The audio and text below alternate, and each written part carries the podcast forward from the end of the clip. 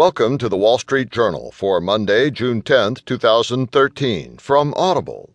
Today you'll hear Contractor admits to leaks, and also Google near Waze deal. In market news, Dow soars as Fed fears fade. Today's Heard on the Street column After jobs report, Fed will employ patience. Plus today's editorial from Information Age by L. Gordon Crovitz Apple's 30% ebook commission is 100% legal. And in the journal report, the best way to stick to a budget.